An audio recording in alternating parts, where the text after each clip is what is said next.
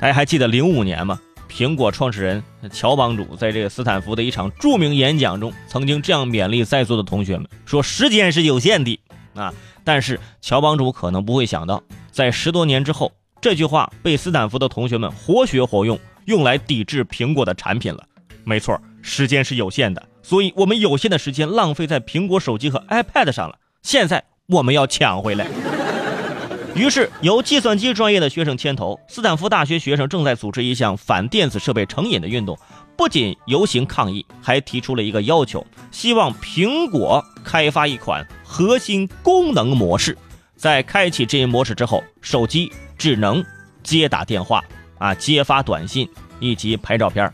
哼，你说你，你是不是你是不是想买小灵通？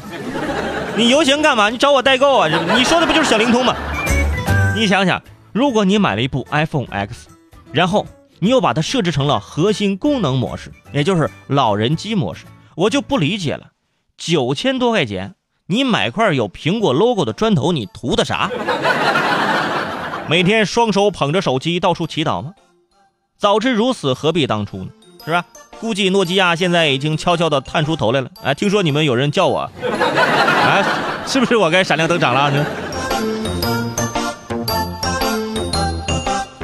与此同时，斯坦福的学生呢，呃，也给大家呀提出了一些避免手机成瘾的一些方法，比如说关掉软件的提示弹窗，或者是干脆啊把手机调成这个灰屏模式，就是打开手机只有这灰白黑色，这样呢就可以减少手机刺激你的多巴胺分泌，就可以抑制你玩手机。哎，我觉得这个提议非常好，大家可以尝试一下啊。对你现在都玩的是彩色的手机，你有多久没有接触过这个黑白电视了？